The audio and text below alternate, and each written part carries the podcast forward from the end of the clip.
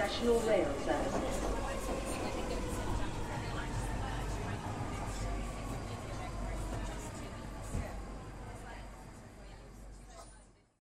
Bine ai revenit în stația Londra. Eu sunt Manuel Cheța de la manuelcheța.com și tu asculti podcastul Un român în Londra.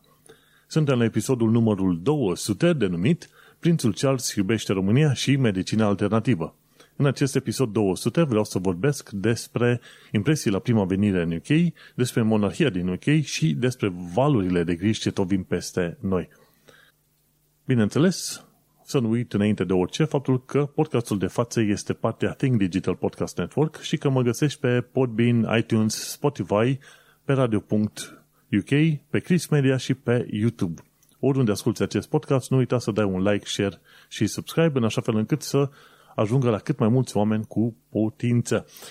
Desigur, în continuare am partea de recomandare de carte. În continuare recomand Dune Colecția Gateway de Frank Herbert, pe care o citesc chiar în momentul de față și adevărul este că mai am încă foarte mult de citit, respectiv vreo 400 de pagini, dar am ajuns la ultima carte din cele șase cărți și în principiu discutăm de faptul că este cartea Chapter House chiar ultima carte din colecția asta, ultimele 400 din 2700 de pagini și abia aștept să văd cum se termină toată povestea asta. Chiar sunt curios să văd uh, cum, uh, cum termină omul nostru povestirile și toate întâmplările din universul ăla incredibil.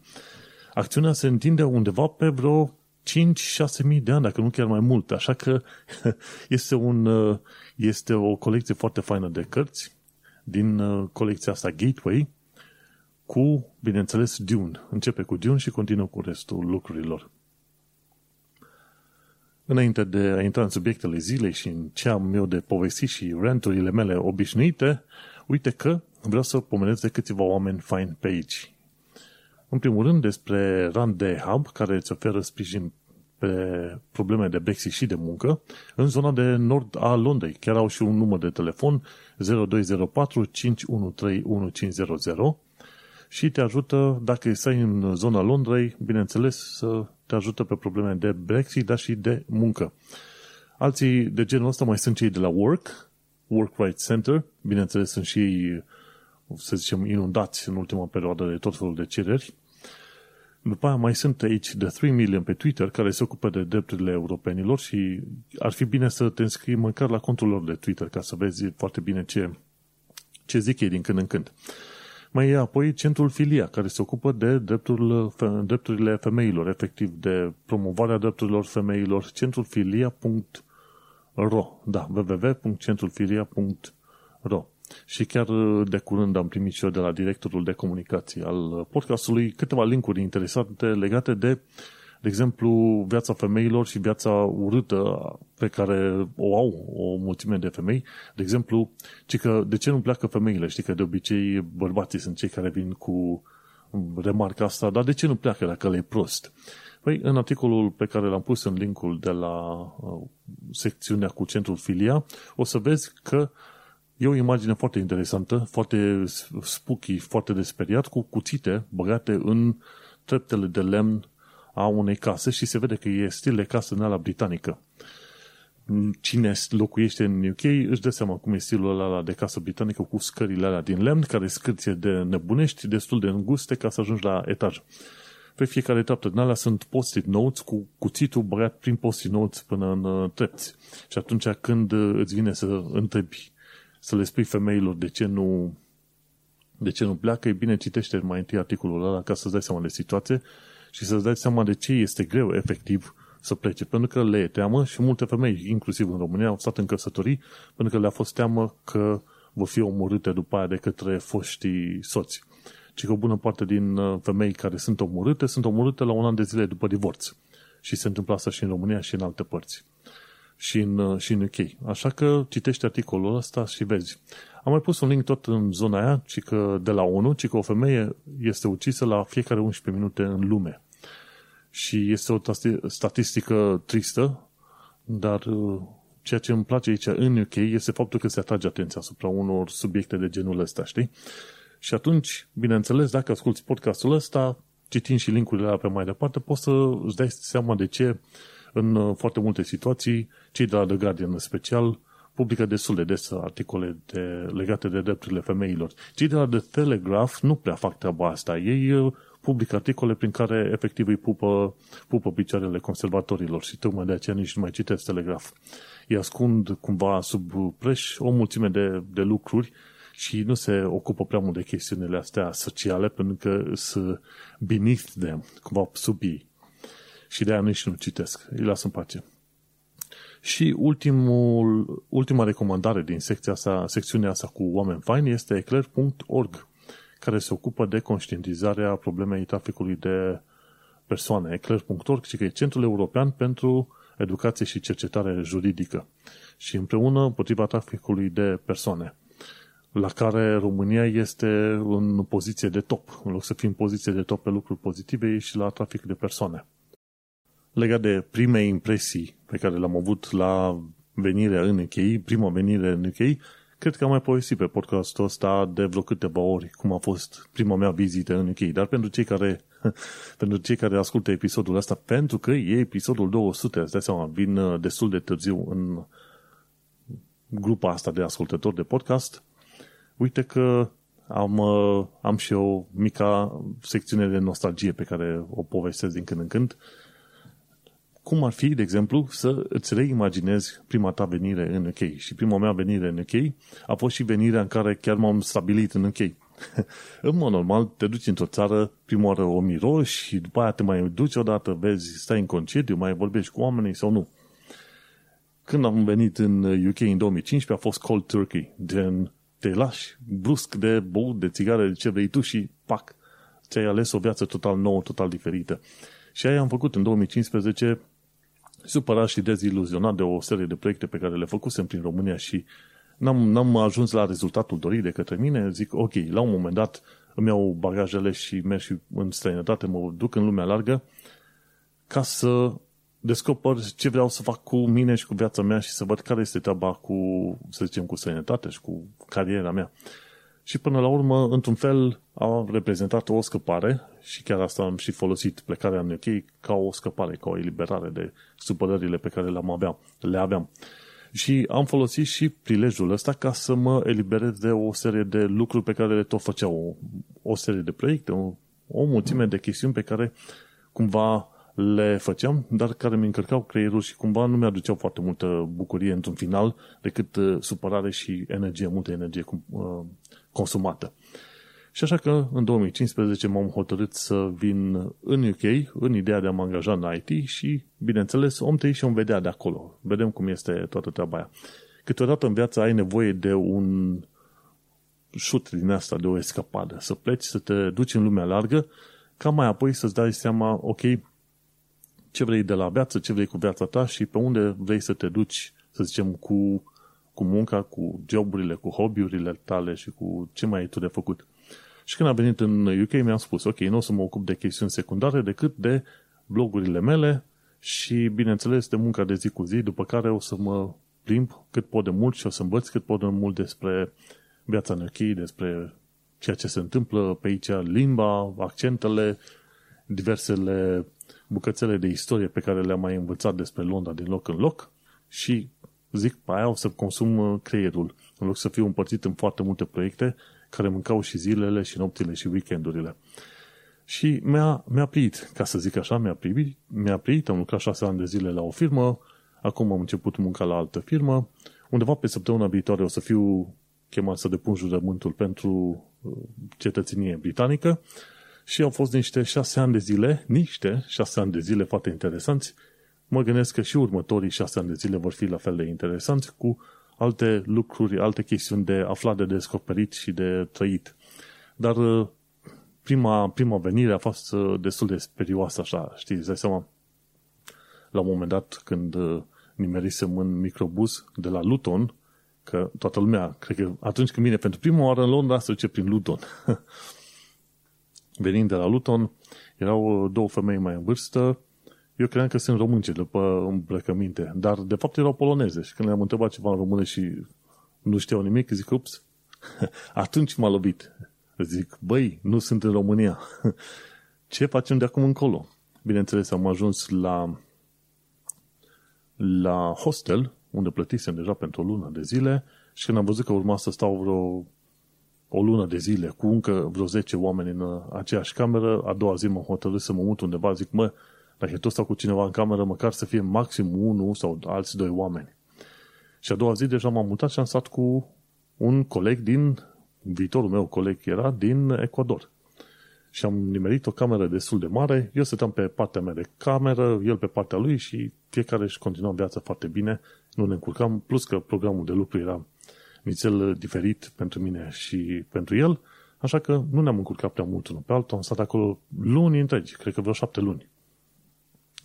Din uh, octombrie 2015 până prin martie-aprilie, chiar mai încolo, în 2016. Uh, și, deși, uite, vezi, când te duci în străinătate, că aici vreau să ajung la un subiect atins de către Escu Show, cu Ionuț Țigănescu, făcut de, de curând, un episod făcut de Escu Show pe YouTube, despre viața de român plecat dincolo. Bine, show-ul respectiv are destul de multe înjurături, are și sunetul destul de distorsionat pe locuri, deci vezi că te-am avertizat când te bați să asculti acel show.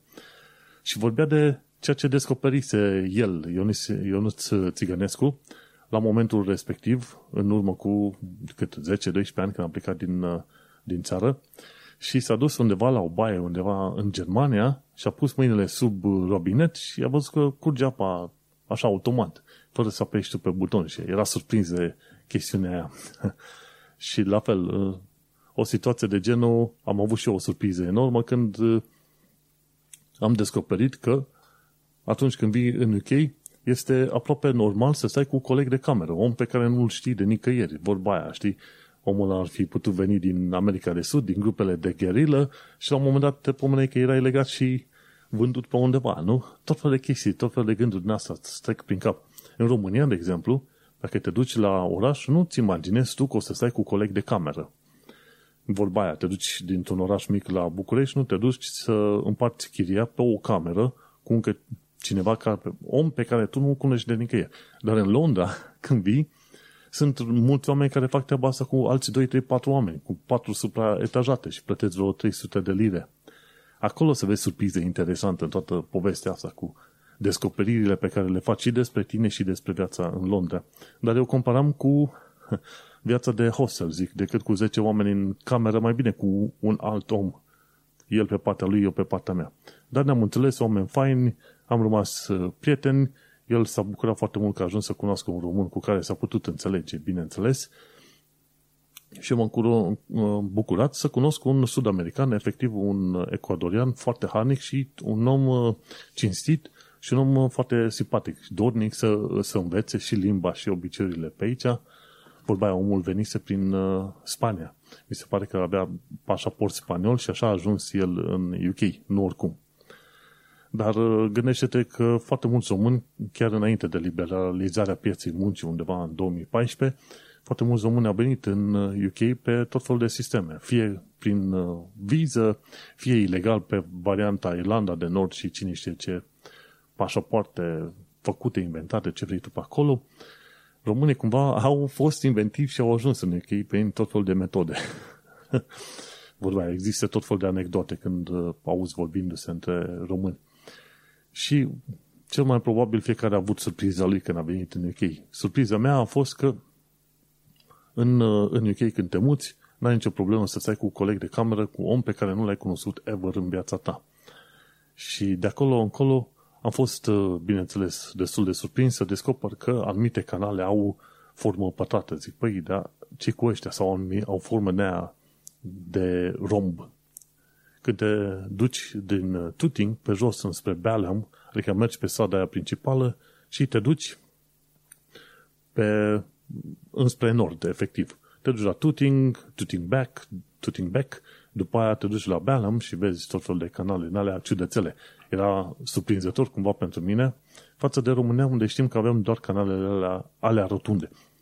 E un detaliu, să zicem, irelevant, dar este un detaliu care cumva a contat pentru mine, zic, mergând către muncă, uite ce văd eu în mersul meu, mai facem o poză pe aici, pe acolo și adevărul e că după ce stai o perioadă bună în UK sau cel puțin în Londra, oamenii ar trebui să-ți arate doar o singură poză și știi să deosebești și zici, ok, poza aia într-adevăr este din UK uh, față de alte zone, știi, că deja te înveți. Arhitectura e de un anumit fel, marcajele pe stradă sunt uh, de un anumit fel, trotuarele și zonele, clădirile și așa mai departe, deja te înveți. Cumva, încetul cu încetul, după an bun de zile, poți să spui că și tu devii partea vieții și a, ce știu, decorului londonez, ca să zic așa. Că la un moment dat, știi, a apărut și întrebarea aia, ești londonez sau când te poți considera londonez? Păi, din punct de vedere juridic, ești londonez atâta timp cât lucrezi și locuiești aici, plătești taxe, mai ales că și votezi în locul ăsta. Deci, tehnic vorbind, sunt londonez. Că oamenii se simt sau nu se simt londonezi, ei, bine, aia e o altă discuție care putem să o avem în alte episoade. Dar uh, prima mea venire a fost și o venire în care chiar m-am și stabilit în UK. N-aș și crezut vreodată că o să fac treaba asta. Am zis că vin pentru vreo câteva luni de zile, nici nu am uh, informat prea mulți oameni, am vorbit doar cu vreo câțiva oameni din jurul meu și am spus, băi, merg în UK, așa și pe mai departe. Bineînțeles, nu banii am fost motivul pentru care am venit în UK, am vrut să am și eu un fel de liber de gânduri, de proiecte, de ce vrei tu și, bineînțeles, să experimentez o societate nouă și să mă concentrez, să mă focusez mai mult pe ceea ce vreau să fac în viața asta, amărâtă. Și asta este prima, primele impresii pe care le-am avut mi-au rămas așa foarte puternic imprimate, bineînțeles, mai ales când ajungi în zone gen Canary Wharf, unde locuiesc acum, sau în uh, mile, Square Mile, în centrul Londrei, unde vezi clădirile alea zgârie nori. Vorba aia, când te uiți de jos la clădirile astea care au, ce știu, 50, 70, 90, 100 de etaje, zici, bă, uite, sunt în New York. Și în principiu, când vii în Canary Wharf, probabil Canary Wharf este cel mai apropiat lucru de ceea ce crede tu că este Manhattan în uh, New York. Și atunci, dacă vii în, uh, în Londra să vizitezi chestii, când te duci pe la St. Paul's Cathedral, London Eye, ce vrei tu, du-te și prin Square Mile și du-te și prin Canary Wharf să vezi blocurile alea turn, cât îți de mari și de interesante, să-ți dea o mică impresie de cum ai fi tu, să zicem, dacă te plimba prin New York, prin uh, blocuri, pe lângă blocurile alea turn. Gândește-te că mai tot românul a văzut filme cu New York, cu America, cu ce vrei tu, și are fiecare, fiecare român are o sămânță asta de curiozitate. Mă, cum ar fi să stai sau să locuiești pe acolo? Și da, impresiile astea legate de de prima venire în UK uh, au rămas cu mine și probabil din când în când o să mai vină în cap. Acum deocamdată nu mai vreau să mai vorbesc despre aceste impresii ca să vorbesc despre alte subiecte, că vorba aia imediat ajung să vorbesc numai despre prima venire, fără să dau extraordinar de multe alte informații despre restul subiectelor din ziua de astăzi. Și așa cum am promis, uite că al doilea subiect de astăzi pe care vreau să-l acopăr este monarhia din UK. Știi că de multe ori se discută de monarhie, că în principiu cumva sunt tot mai mulți români care ar, sunt de părere că dacă monarhia ar fi continuat, cumva mai devreme sau mai târziu România ajungea într-o într-o republică sau într-o situație de a face o trecere la o republică mult mai frumoasă și mai sănătoasă. Adevărul este că comparativ cu comuniștii, slash naziștii, fasciștii și ce vrei tu, monarhia, cel puțin monarhiile noastre, cum e cea din UK, sunt o alternativă extraordinar de bună. Și în România, chiar în stilul ăla de monarhie, în care, într-adevăr, teoretic, era o monarhie ceva, cu ceva mai multă putere, tot am fi reușit ca țară să ieșim ceva mai bine, știi? Și te gândești de foarte multe ori, venind în UK și văzând că aici, într-adevăr, monarhia are mai mult un, uh, un rol de simbol. Bineînțeles, până la urmă să nu uităm că regina are destul de multă putere și destul de multă avere, ca să zicem, pe UK. Dar așa ca idee, e pe post de simbol. Și uite-te că se poate rezolva, poate fi bine și până la urmă toată lumea este mulțumită.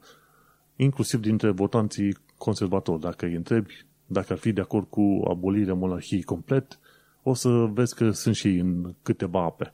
Și de la laburii sunt unii care ar vrea să abolească, să, să ar dori abolirea monarhiei și de la conservatori, dar sunt și echipele celelalte, știi? Vor, vorba mea este că nu trebuie să schimb ceva ce funcționează. Și în principiu, probabil din, ce, din ceea ce am văzut eu, și din ceea ce mi s-a părut mie legat de monarhie, nimic nu trebuie schimbat. Vorba aia, când te duci să depui jurământul, tu depui jurământul să respecti, să respecti, să te supui și reginei și UK.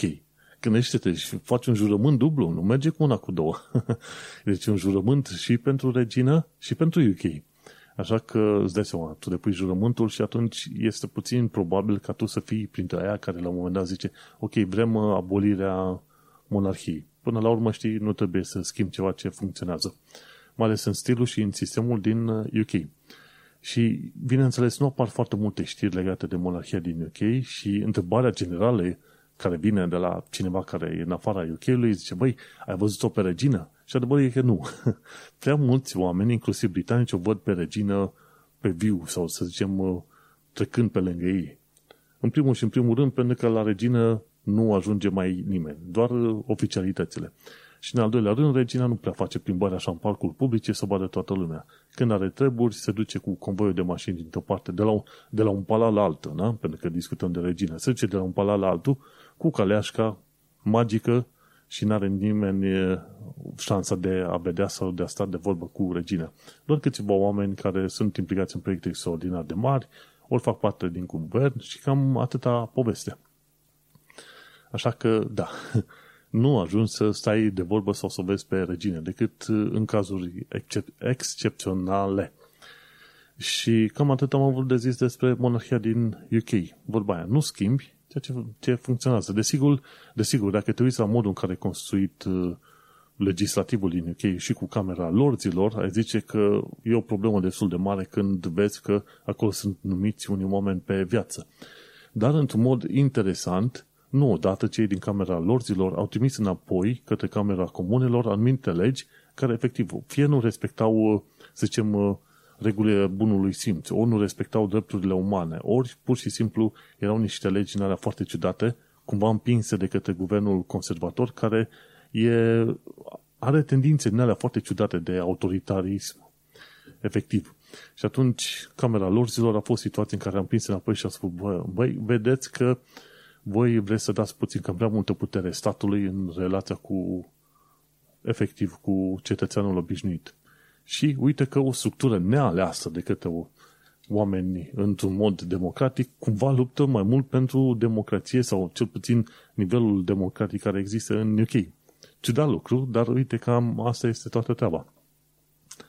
Și cam atât. Hai să mergem să discutăm un minut, două și despre valurile de griji în care vin peste noi. Uite-te că în momentul de față noi cumva în UK scăpăm de coronavirus. Sunt tot felul de de voci care spun că ar trebui să insistăm pe mai departe cu lockdown-uri, lockdown-uri cu vaccinări și, bineînțeles, cu teste. Ideea este că, de vreme ce probabil 98% dintre oameni au deja anticorpi, fie că s-au îmbolnăvit de COVID, fie că au fost vaccinați, gândește-te că regula generală în UK este la un moment dat să scoată orice fel de restricție ca să meargă mai departe economia, țara, ce vrei tu pe mai departe. Și atunci, uite de că, deocamdată, în momentul de față, ar trebui să ne simțim, să zicem, privilegiați în UK, pentru faptul că ne putem continua viețile într-un mod aproape normal. Aproape normal, pentru că, în continuare, oamenii se, infe- se infectează, chiar dacă sunt vaccinați, se pot uh, îmbolnăvi, dar uh, nu mai sunt cazurile care erau înainte Vaccinurile, într-adevăr, au salvat foarte multe vieți și, bineînțeles, într-un fel au salvat și viața de zi cu zi sau economia din UK. Și când vorbesc de valuri de griji care vin peste noi, uite-te că scap de COVID și acum te lovește costul energiilor. Deja am simțit și noi pe aici când ne costă la încălzire, am, am ajuns să plătim undeva de vreo 3-4 ori mai mult și nici nu s-a terminat luna bine. Și costurile astea de energie îi lovește pe foarte, foarte mulți oameni. Bineînțeles, dar fiindcă noi stăm într-un bloc din asta turn nou construit, noi nu primim uh, ajutor de la, de la UK. Guvernul UK dă, mi se pare, 150-300 de lire, ceva de genul ăsta, pentru casele care sunt în banda A și D. Noi sunt, cum suntem în banda E și F mai încolo, ceva mai moderne, nu o să primim uh, sprijinul ăla. Nu că ar fi însemnat foarte mult, dar adevărul e că 150 de lire ar fi însemnat încălzirea cam pentru o lună, cam aici. ne costă, ne costă de, de ne rupe în perioada asta. Dar uh, putem să ne consolăm uh, cu ideea că nu este frigul din Brașov, din România. Să zici că ești acolo la minus 10, minus 15 grade timp de câteva săptămâni bune și ai nevoie să dai căldura la maxim pe aici. Aici, în UK, cât de cât vremea, chiar că este norată și ploioasă în ultima perioadă, cât de cât vremea este suportabilă și acceptabilă. Adică 0 grade peste. Cam asta este toată ideea. Mai avem de suportat încă vreo săptămână, două și din martie deja se mai calmează și, și costurile vor fi mai mici. Dar ne-au lovit. Așa, tot așa. Iar următorul val de grijă ar fi că dacă cumva este război între Rusia și Ucraina, iarăși vor fi alte creșteri de prețuri, cel mai probabil la energie și cine știe la anumite materiale. Că vorba aia, dacă nu reușești să obții suficient de mult uh, petrol, cum îi zice, benzină, motorină, ce vrei tu pe acolo, din cauza războiului dintre Rusia și Ucraina, uite că iarăși va fi o chestiune complicată și o altă grijă pentru oameni. Și vorba aia, știi cum e? 2022 cumva începuse bine. Adică te gândeai că o să se ducă până la urmă valul ăsta de COVID și sperăm noi că ar fi ultimul mare val de COVID. Ne-a lovit uh, problema asta cu energie electrică în UK și ziceam, ok, cum vom trece și de asta? Vine vara, mai scăpăm. Mai uite că acum e posibilitatea de conflict în estul Europei și îți seama stresul mai mare pe români, că vor avea un război la graniță, din nou. Și atunci, cum a fost și în 2014, la fel, un alt stres, o altă teamă, o altă supărare pe, pe capul oamenilor. Și așa, da, avem valori de griji care tot vin peste noi. și gândește-te, 2022 n-a început chiar atât de bine. Suntem deja în a treia săptămână sau aproape în a treia săptămână din, din februarie și totuși a lovit puternic în, în, în oameni, ca să zic așa. Da, ce să faci? Știi cum este, trăiești și supraviețuiești. Până una alta, cam despre asta am vrut să vorbesc. Ah, ce mai vreau să zic la un moment dat despre monarhia din UK, uite că la un moment dat a fost știrea asta cu prințul Andrew. Și a fost luat la șutul de către regină și s-au retras tot felul de titluri. Și regina este foarte strictă în ceea ce privește modul în care este prezentată regalitatea și modul în care fiecare membru din familia regală își respectă atribuțiile. Și atunci când a văzut că prințul Andrew este luat la șuturi în mod public pentru măgăriile făcute, cu Jeffrey Epstein, cu pedofilie și ce vrei mai departe, era atunci șut un adou, l-a aruncat sub, sub autobuz, cum ar veni vorba sub double decker. Și o informație pe care am aflat-o tot mai nou, legată de, ce știu, gossip sau informații legate de regalitate, uite că prințul Charles știm foarte bine că el iubește România, mi se pare că zona Ardealului se duce în vizită probabil aproape în fiecare an într-un anumit sat, am și uitat care, dar nu contează, important e că face vizite în România. Ce este iarăși interesant este faptul că este fan medicină alternativă. Ori eu, ca fan de metode științifică, de știință, ce vrei tu, este o chestie tristă și supărătoare să bătea asta. E bine că iubește România, dar pe de altă parte place medicina alternativă. Asta este, îți dai seama că până la urmă și regalitatea e formată din oameni care au și cu bune și cu rele și cu gândurile lor, cu amestecurile pe care le au ei pe acolo. Chiar în uh, zona de show, nu ți-am pus aici link către Science-Based Medicine, în care povestește despre mare iubire a lui prințului Charles cu medicina alternativă. Mi se pare că la un moment dat, pe la vreo vârsta de 34 de ani de zile, a vorbit cu oamenii de la, cu oamenii de știință de la British Med- pardon, cu doctorii de la British Medical Association și le povestea de puterea spiritualismului și uh, le spunea oamenilor de la British Medical Association să-și folosească intuiția în loc să caute dovezile științifice. și se pare că el cumva este foarte mult atras de misticism și prea puțin către știință, în principiu. Așa că este interesant că el este și fan acupunctură, terapie Gerson, reflexologie, iridologie, efectiv, homeopatie, toate chestiile astea, știi? și da. E, e pe de o parte tristă treaba asta, dar pe de altă parte e bine că nu are un rol extraordinar de mare. Vedem ce, ce să facă în momentul în care o să ajungă rege. Vorba aia, regina a ajuns la jubileul de platină anul ăsta, 70 de ani de zile de domnie, cel mai mult dintre toți domnitorii britanici, și după ea va veni, bineînțeles, prințul, prințul Charles și după prințul Charles va veni prințul uh, William. Și atunci când va veni prințul Charles, sunt curios dacă va urma regulile reginei. De exemplu, regina Elisabeta II este destul de retrasă. Nu vezi prea multe informații. Când vine regina să vorbească, ea vorbește pe subiecte importante de interes național.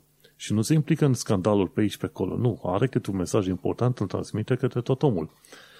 Când uh, o să fie prințul Charles la conducere, să, să, să te ții cumva bine, mai ales dacă este așa de mare fan medicină alternativă. Acum uh, vom trăi și vom vedea și vom ajunge în zilele alea foarte curând. Că în principiu, teoretic, acum că vrei să nu vrei să auzi, în următoarele ce două decenii o să ai două mormântări de regi, o regină și un rege. Și atunci îți dai seama, UK se pregătește cumva de evenimente majore în următoarele astea două decenii, în afară de ceea ce se întâmplă în jurul planetei. Și iată ne ajuns la final de primă parte a podcastului.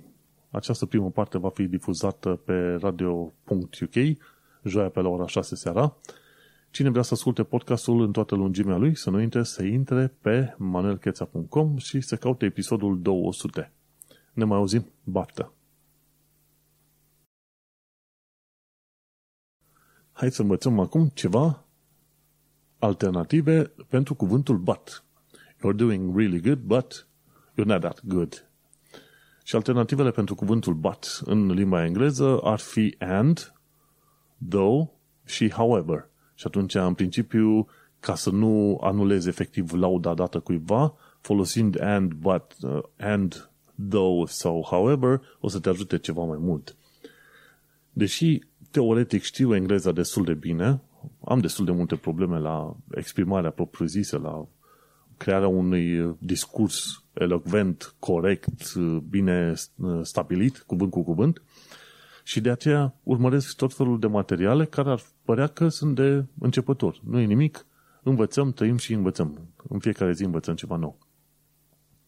Și așa, ca alternativă pentru but, ai a, and, și. You are doing good and I feel that you need to improve some other stuff. So, you're doing good, though I guess you need to get some other stuff really improved. So, o altă chestie, your idea was really good. However, I, th- I think you should improve A and B. Și atunci când vorbești alte, folosești alte expresii, în loc să folosești but, care înseamnă dar, atunci reușești să creezi un discurs ceva mai bun și omul, oamenii din jurul tău nu o să se mai simte așa de atacați. Hai să mergem la secțiunea de informații practice, ci că grijă la atacul de cord. Recent cei de la NCS au făcut o campanie video în care îi anunța pe oameni că și pe la 30 de ani de zile în sus poți să faci atac de cord. Și atacul de cord de obicei este văzut ca, este resimțit ca o durere în, în piept și după aia se duce către mâini, în stânga și în dreapta și îți dai seama în momentul respectiv că ceva nu este în regulă, efectiv. Că la un moment dat când te îmbolnăvești sau te accidentezi, la un moment dat îți dai seama că ceva nu este în regulă. Și atunci campania asta a fost lansată de curând și a spus, mă, uite, oameni de vârsta de 30 de ani de zile pot fi afectați de atac de cord, nu oricine. Și atunci trebuie să suni repede la 999 ca să trimite ăștia repede o salvare. Bună chestie, n-am știut, efectiv n-am știut. O altă chestie interesantă, dacă ai presetul status, nu pleca din UK mai mult de 2 ani de zile pentru că îți vei pierde setul status complet. Ei bine, sfatul meu este să nu pleci din UK mai mult de 6 luni de zile.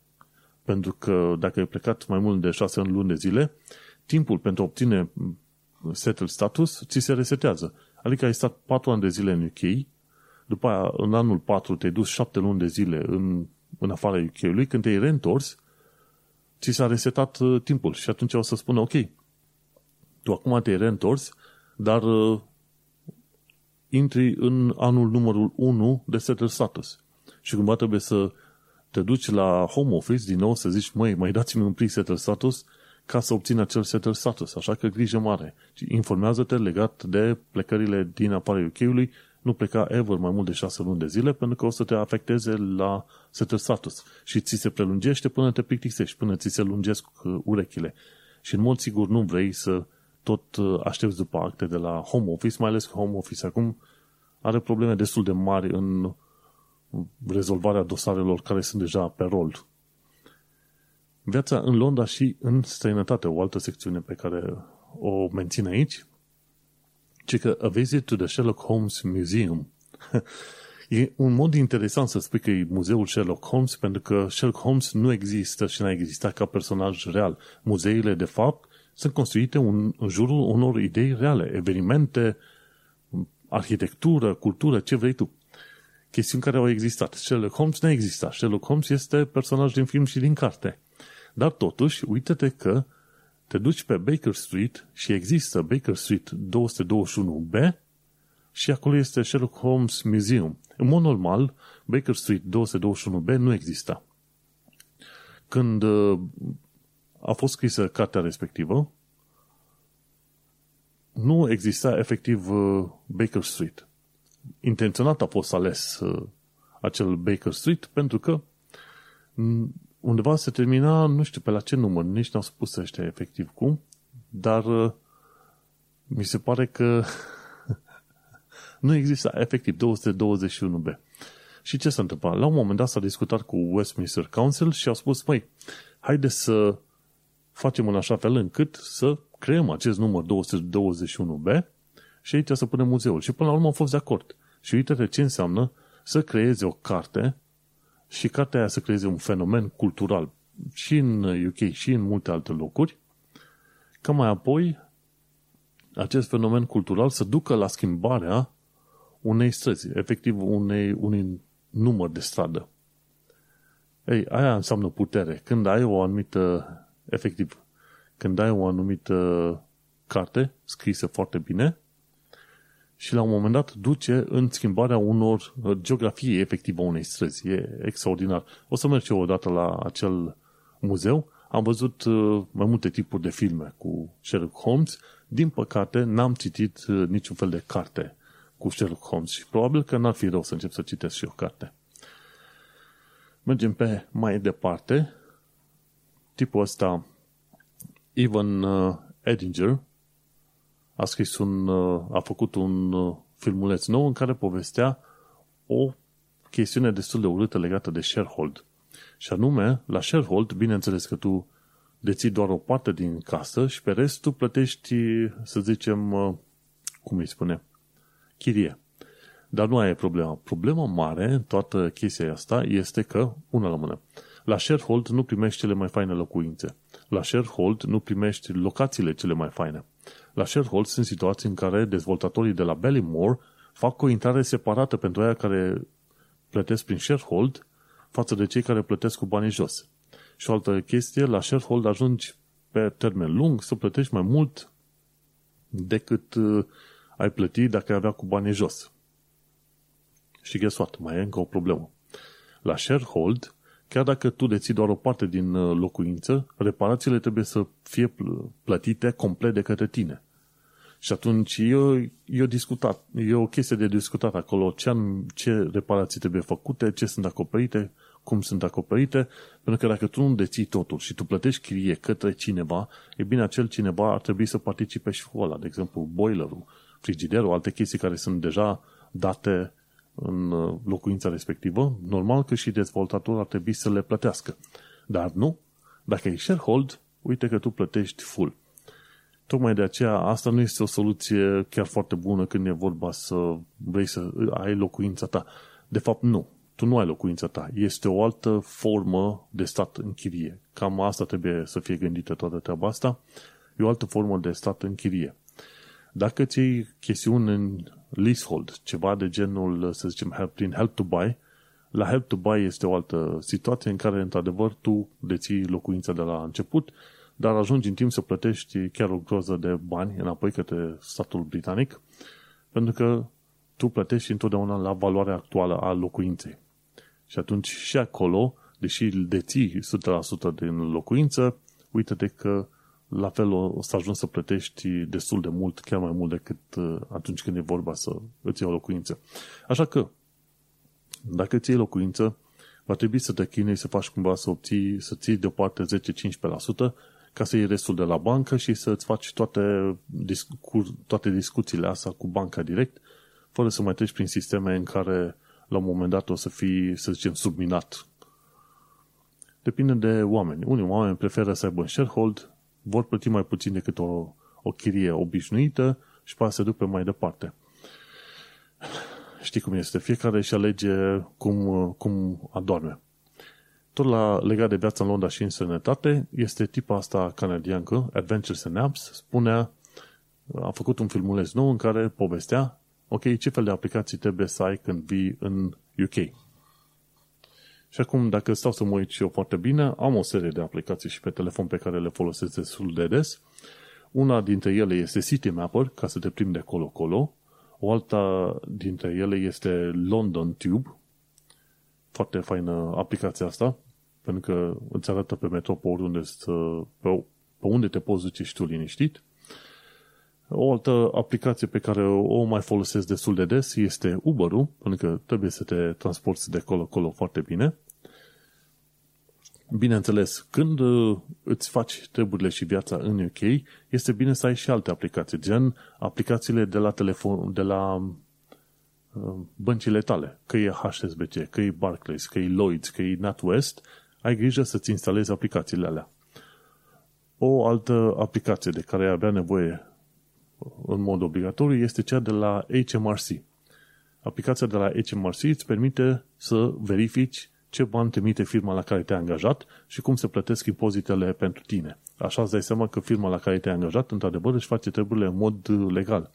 Așa că fă rost și de aplicația de la HMRC. Dacă trimiți pachete, colete, ce vei tu, nu uita să ai aplicația și de la firma respectivă. La un moment dat am trimis uh, o serie de plicuri prin Royal Mail și mi-am, uh, mi-am făcut cont la ăștia de la Royal Mail, am trimis și atunci pe aplicație pot să văd fiecare pas din uh, transportul pe care îl face respectiva, respectivul pachet sau plic, în principiu. Bineînțeles, printre alte aplicații pe care le-am mai pus este Nextdoor, o aplicație care îți permite să, să te conectezi cu vecinii tăi. După aia mai este o altă aplicație numită Walk Safe, adică să mergi în siguranță. Când uh, ai activat uh, aplicația asta, dacă treci printr-o zonă unde a fost o tâlhărie, îți apare un mesaj și pac, la 100 de metri de tine, mai sus a fost o tâlhărie. Poate, poate vrea să ai uh, aplicația asta pe telefon, depinde de, de tine. O aplicație ce ține de vreme e Air Visual. Adică, măcar o dată sau dacă nu mai multe ori pe zi, mă uit pe, Air, pe Air Visual să-mi dau seama dacă nu cumva plouă, dacă este înorat și care ar fi temperatura. Bineînțeles, poți să ai o, o tonă de alte aplicații, dar cam pe aia o, o folosesc. Bineînțeles, mai am și aplicații de la Credit Score. Și am uh, cea de la Credit Karma, care este conectată cu TransUnion, este cea de la Clear Score, Score care e conectată cu Equifax și mai este aplicația chiar de la Experian. Și atunci, în principiu, pe UK trebuie să-ți verifici și credit score-ul pe trei agenții diferite. Gândește-te că nu de puține ori am văzut servicii ale guvernului UK făcând uh, credit reference checks și îți face prin uh, Experian. Și așa că trebuie să ai grijă ca datele din Experian să fie cât, cât se poate de corecte și de actualizate, pentru că inclusiv servicii de la guvernul UK se vor uh, conecta la Experian ca să afle detalii de credit score-ul tău și cine știe ce alte chestii, gen dacă ai avut probleme cu banii, pe unde ai călătorit și, de fapt, pe unde ai locuit, știi, istoricul de adrese, știi? Așa că nu uita, Credit Karma, aplicație, ca să te conectezi la TransUnion, Clear Score, ca să te conectezi la Equifax și Experian, ca să te conectezi tot la Experian. Și, bineînțeles, dar fiindcă eu călătoresc destul de des cu metroul, am și cu autobuzul, am TFL Oyster. Chiar e aplicația asta foarte faină și pe TFL Oyster mi arată cât mai am pe cardul de TFL și pe unde am călătorit și cât am plătit pentru fiecare. Și cam asta este ultima aplicație pe care o mai recomand în momentul de față. Alte aplicații n-ar mai fi pe care să le pomenesc neapărat. Ori ar mai fi ceva gen, um, ce știu, Uber Eats. Uber Eats, de unde comanzi mâncare. De e și Deliveroo și alte chestii ce vrei tu. Și mai am, bineînțeles, pe Twitter. Și pe Twitter am dat follow la câteva canale din asta sau câteva conturi ce țin, ce știu, de actualitățile locale unde stau eu în zona Tower Hamlets și câteva secții de poliție tot din zona asta a Tower Hamlets să văd dacă e ceva de ținut minte și de urmărit pe Twitter. Și cam atât. Așadar, din nou, aplicațiile fiind London Tube Map, e City Mapper, după aia ar mai fi Twitter-ul, Twitter-ul merge tare pe UK, ca aplicație generală, Uber eats aplicația de la HMRC, să-ți vezi istoricul de salarii plătite, Royal Mail, dacă ai nevoie de aplicația acolo, Air Visual pentru temperatură, Credit Karma pentru Credit Score, Clear Score pentru Credit Score, Experian pentru Credit Score și TFL Oyster ca să vezi pe transport. Și cam atât cu aplicațiile de UK când te-ai mutat în UK. Bineînțeles, vor mai fi multe altele, dar acum descoperi în timp ce ai tu nevoie. Și acum pe partea de final, hai să vorbim de ceva actualități britanice și londoneze. În zona Oxford Street sunt acei pedicab, acele biciclete stil taxi cu multă cu muzică dată tare, care efectiv păcălesc oamenii de bani. În mod normal, ei cam cer 10 lire să te plimbe 2-3 minute pe acolo prin zona Oxford Street și să te plimbe și în gălăgie aia enormă. Dar unii sunt șmecheri. Se uită la oameni și la un moment dat a trebuit să vină poliția să recupereze 180 de lire de la un, acest, un asemenea operator de pedicab. Le spuseseră unor oameni, ok, vă ducem pentru 18 lire timp de 3 minute și la un moment dat la final le-a cerut 180 de lire. și oamenii au chemat poliția și oamenii au și dat bani aia. nu dădeai niciun caz să nu dai bani. În primul și în primul rând, nu te duc cu acele biciclete stil taxi de pe Oxford Street. Evită-le pentru că sunt niște scamatorii ordinare. Vrei să te duci pe zona respectivă, mergi pe jos. Și în niciun caz să nu plătești la un moment dat am înțeles că 10 lire parcă era cumva acceptabil, dar 180 de lire enormitate. Ce am aflat de curând este faptul că prețurile de la Transport for London vor crește. Și vor crește, desigur, pentru că nu mai există o parte din subvențiile de la guvern. Bineînțeles că atunci când au fost alegerile anul trecut, candidatul conservatorilor zicea că el va avea bani suficienți să asigure TFL-ul. TFL-ul. De ce? Păi dacă la guvernul UK este tot conservator, normal că TFL-ul în momentul de față avea ceva mai mulți bani, dar nu. Dacă în guvernul UK sunt conservatori, normal că au căutat să-l calce în picioare pe Sadiq Khan de la laburiști în Londra. Și tocmai de aceea, vezi, mai devreme sau mai târziu trebuie să crească prețurile de la TFL pentru că uh, sunt uh, ceva costuri cu serviciile alea și toată lumea apreciază TFL-ul pentru că este curat și foarte bine organizat și nu te rătăcești pe acolo și bine întreținut. Foarte mișto, așa că asta e. Prețurile cresc cu 50% în funcție de situație. Ce am mai aflat de curând este faptul că britanicii din Ucraina sunt sfătuiți să plece urgent din cauza unui atac iminent al Rusiei. Ce ziceam eu de valurile de supărări pe care le avem noi, uite, acum britanicii, o parte din britanicii din Ucraina vor veni, o altă parte rămân acolo pentru că am înțeles că au familii care acolo și așa că o să fie prinși cumva la mijloc de tot conflictul ăsta, posibilul viitor conflict. Uite, dacă vrei să faci averi, cum poți să faci averi? Faci câini de întors oile. Și dacă ai o rasă specifică și îi antrenezi chiar foarte bine, poți să vinzi cu 27.000 de lire. Unde văzut un câine să coste 27.000 de lire? Bineînțeles, sunt anumiți câini de rasă folosiți pentru asta. Mi se pare că câinele ăsta este un border collie, cred că așa este. Da, e border collie și este antrenat special să direcționeze oile către țarcul în care trebuie să meargă. Știi că sunt foarte mulți oameni din zona Australiei și Noi Zeelande care cumpără câinii ăștia. Vorba 27.000 de lire pentru un câine. te regândești, te, te În loc să mai cumperi mașini scumpe, uite, cumperi câini de întors oile. Faci avere cu treaba asta. Autobuze electrice faine și noi pe ruta 63. Asta e o știre nouă pe care am uh, văzut-o la ironvisits.co.uk și am văzut câteva poze și, într-adevăr, autobuzele alea arată mai fain, mai interesante. Fiecare scaun are loc unde îți poți încărca telefonul prin USB și are și buton pentru uh, bus stop.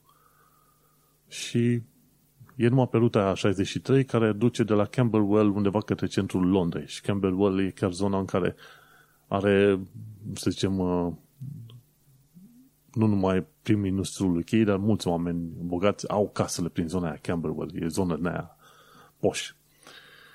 Mergem pe mai departe, ci că aflăm că COVID este încă de două ori mai periculos decât gripa, dar scade vertiginos, pentru că varianta asta Omicron, deja chiar dacă cineva s-a îmbolnăvit cu Omicron, îi creează imunitate chiar bună și mi se pare că imunitatea de la Omicron este bună să protejeze și în caz de infecție cu varianta Delta ceea ce este o veste extraordinar de bună și cumva este un, un moment de respiro neașteptat. Și se așteaptă ca pe UK, cel puțin în următoarele câteva săptămâni, COVID-ul, rata mortalității de la COVID să scadă sub cea sau să fie la nivelul gripei. Și ăla o să fie punctul în care mai toată lumea o să zică, ok, lume calmă, aveți grijă să fiți vaccinați și pe mai departe Dumnezeu cu mila și toată lumea să fie bine mersi. Ce mai aflat de curând este faptul că dacă pui postări antisemite și nu numai postări antisemite, ci postări de asta de hate pe Facebook, sunt uh, situații în care o să fii uh, chemat de către poliție și, uite, o femeie a fost trimisă la închisoare pentru postări antisemite. Mai ales dacă ești foarte cunoscut, dacă pui postări din asta de hate împotriva unei anumite grupe de oameni, nu trebuie să spui, ok, grupa X de oameni trebuie ucise. Trebuie să spui că, uite, COVID-ul s-a întâmplat din cauza grupei X. Și atunci, și și atunci poliția te poate investiga. O chestie interesantă pe care nu știam, de exemplu, este o coaliție Stop the War. Teoretic, Stop the War ar fi împotriva războiului în genere.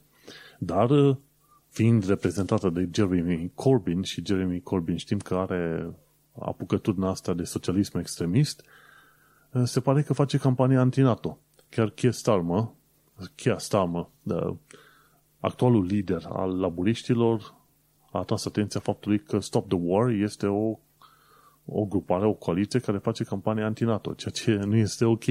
România are ceva protecție doar, doar și doar pentru faptul că este partea NATO. Așa că Jeremy Corbyn, reprezentând așa un socialist din la extrem de stânga, nu este, o, nu este un om pe care vrea să îl urmezi. Nu știu dacă mai este în continuare. Cred că nu mai este omul nostru în uh, Partidul Laburist. Cred că este ca poziție de independent. Dar uh, adevărul este că a fost omul ăsta a fost foarte dăunător pentru Partidul Laburist și uh, cred că foarte mulți oameni vor evita Partidul Laburist o perioadă bună din cauza lui. Și mai ales când auzi coaliția Stop the War, fii mai atent la ceea ce promovează ei, știi? Mai ales când promovează campania anti-NATO. Grijă mare. De curând ce am aflat e că Cressida Dick, șefa Poliției Metropolitane, a fost trimisă la plimbare. Și probabil pe bună dreptate, pentru că se pare că la un moment dat, chiar anul trecut, Cressida Dick proteja Poliția Metropolitană și spunea că nu există corupție, nu există misoginie, nu există rasism, toate cele și rapoarte după rapoarte au tot venit de-a lungul timpului și au scos în evidență faptul că ea mințea. Ori mințea, ori, într-adevăr, nu, nu știa ce are sub, sub ea, ori nu era interesată. Oricare dintre astea trei, până la urmă au dus la uh, retragerea, să zicem, sprijinului primarului Londrei pentru poziția ei de, de șefa poliției metropolitane primarul Londrei, într-adevăr, nu poate să concedieze șeful poliției metropolitane, dar dacă își retrage sprijinul în mod public, de obicei, șeful poliției metropolitane trebuie să-și dea demisia. Cam asta e convenția. Și asta s-a întâmplat. Cresti adică out. Pentru că n-a schimbat în poliție prea multe chestiuni. Ai putea zice că n-a avut mult timp, dar pe de altă parte a încercat să spele în public păcatele poliției metropolitane de cam prea multe ori. Și, și s-a cam demonstrat că până la urmă Crazy Radic a fost acolo cumva să-i protejeze pe conservatori. Și cam atât. Mergem pe mai departe. A avut loc un, uh, un scandal și în continuare are loc un scandal vechi de vreo 10-12 ani de zile cu testul de engleză care a băgat oamenii în sperieți. Era vorba de test de engleză făcut de firma internațională ETS. Undeva prin 2014 mi se pare că BBC a investigat uh, o mulțime de fraude făcute la firma ETS în Test of English for International Communication. Deci se făcea un anumit test pentru limba engleză. Și s-a descoperit că o serie de centre de la ETS, o serie, cred că două centre, cumva falsificau răspunsurile pentru oameni sau cumva i-a ajutat pe oameni să treacă testul, deși oamenii respectiv nu știau limba engleză. Și de acolo a reieșit că ETS uh, a știut informația din investigația BBC, a știut că se luau uh, testele pe nașpa și totuși n-a, informat Home Office. Home Office, bineînțeles, îți cere să ai un test de limba engleză luat în procesul de uh, primire a cetățeniei. Și atunci se pare că ETS, cumva, vrând să-și protejeze și numele și banii, n-a informat Home Office. Iar când a ajuns să informeze Home Office în urma investigației BBC, a trecut pe o listă de posibili uh, oameni care au fraudat testul, foarte mulți oameni care n-aveau nicio treabă. Nu fuseseră, n-au fraudat testul și au uh, făcut doar, uh, au, au fost doar într-unul de testele lor de la, centrele lor de testare de la ITS. Și uite de cum în articolul respectiv, un articol foarte lung, vezi că au ajuns mii și mii de oameni să fie afectați de o firmă din asta care în primul rând a ascuns informațiile și pe în al doilea rând i-a uite-te, i-a, i-a băgat în belele pe vreo 10.000 de oameni așa iurea, ci că 2500 de oameni au fost deportați, deși nu se știe sigur că ăia ar fi trișat la, la examen, și al 7200 au fost uh, forțați să plece din UK. Cei care au fost deportați au fost luat pe sus, iar cei dau 7200 probabil uh, pe banii lor au plecat. Și în continuare firma ETS uh, își face de cap și treaba. Și pe cât vrei să pariezi că această firmă ETS este prietenă cu ceva conservatori, puși bine interpuși acolo prin Parlamentul Britanic. Cam așa se întâmplă. Când e vorba de firme din astea mari, puternice, mai, mai toată lumea se uită undeva în, în alte părți. Dar e bine că există cineva ca BBC să scoată în evidență tot felul de lucruri din astea, pentru că în felul ăsta așa o să dai seama că chiar merită să te bucuri de un serviciu ca BBC, public, într-adevăr, plătit din bani publici, dar unul care face investigații chiar foarte faine. Și un sfat, dacă vrei să-ți dau, legat de limba engleză, când ai tot felul de examene, mai ales ăsta de limba engleză, du-te undeva către centrul Londrei. Eu am dat examenul de engleză la Trinity College London. Și în principiu, mai ales când e vorba de acte importante, caută să te duci la birouri care sunt mai pe centrul Londrei și birouri care sunt în instituții recunoscute. Eu dând examenul la Trinity College London am avut, uh, să zicem, uh, asigurarea că testul primit și certificatul de limbă primit de acolo este ok și nu o să am uh, probleme pe mai departe. Dar dacă dai examene de limbă prin, ce știu ce, teste mic, mici ascunse pe undeva, s-ar putea să nu-ți iasă foarte bine și la un moment dat o să te pomenești investigat de către home office pentru o chestie pe care nici măcar n-ai făcut-o. Și așa că trebuie să te uiți. Cumva să te protejezi, ca să zicem așa. Și aia am făcut. Pentru testul de limba engleză m-am dus la Trinity College London, iar pentru testul de limbă străină, undeva în Lewisham este un centru pe acolo, de limba engleză, de cunoașterea limbii și culturii britanice. Culturii și istoriei uh, britanice. Și acolo a fost un centru relativ ok, chiar la Lewisham, n-au fost niciun fel de probleme, am primit codul de referință, am mers pe mai departe. Și ăla nu mi-a ridicat suspiciuni. Dar în principiu, dacă poți, mergi undeva spre centrul Londrei să faci tot felul de teste în instituții, în clădiri care sunt ceva mai recunoscute, mai vechi. Și cam atât am avut de povestit în acest nou episod de podcast. Uite, o oră întreagă ne-am întins cu discuțiile, vorba aia. Acest episod a fost înregistrat imediat de aproape de 12 noaptea. și înregistrat în data de 15 februarie 2022, o zi de marți care fiecare dată. În acest episod, anume episodul 200, am discutat despre impresii la prima venire în UK, despre monarhia din UK sau cum o văd eu, despre valurile de grijă ce vin peste noi și despre faptul că am rămas cumva uimit de faptul că, în continuare, prințul Charles este fan al medicinei alternative. N-am știut. Asta este. Cât trăiești, înveți. Eu sunt Manuel Cheța de la manuelcheța.com și tu ai ascultat podcast, podcastul Un român în Londra. Ne mai auzim că deja nu mai am voce. Baftă! National Rail Service.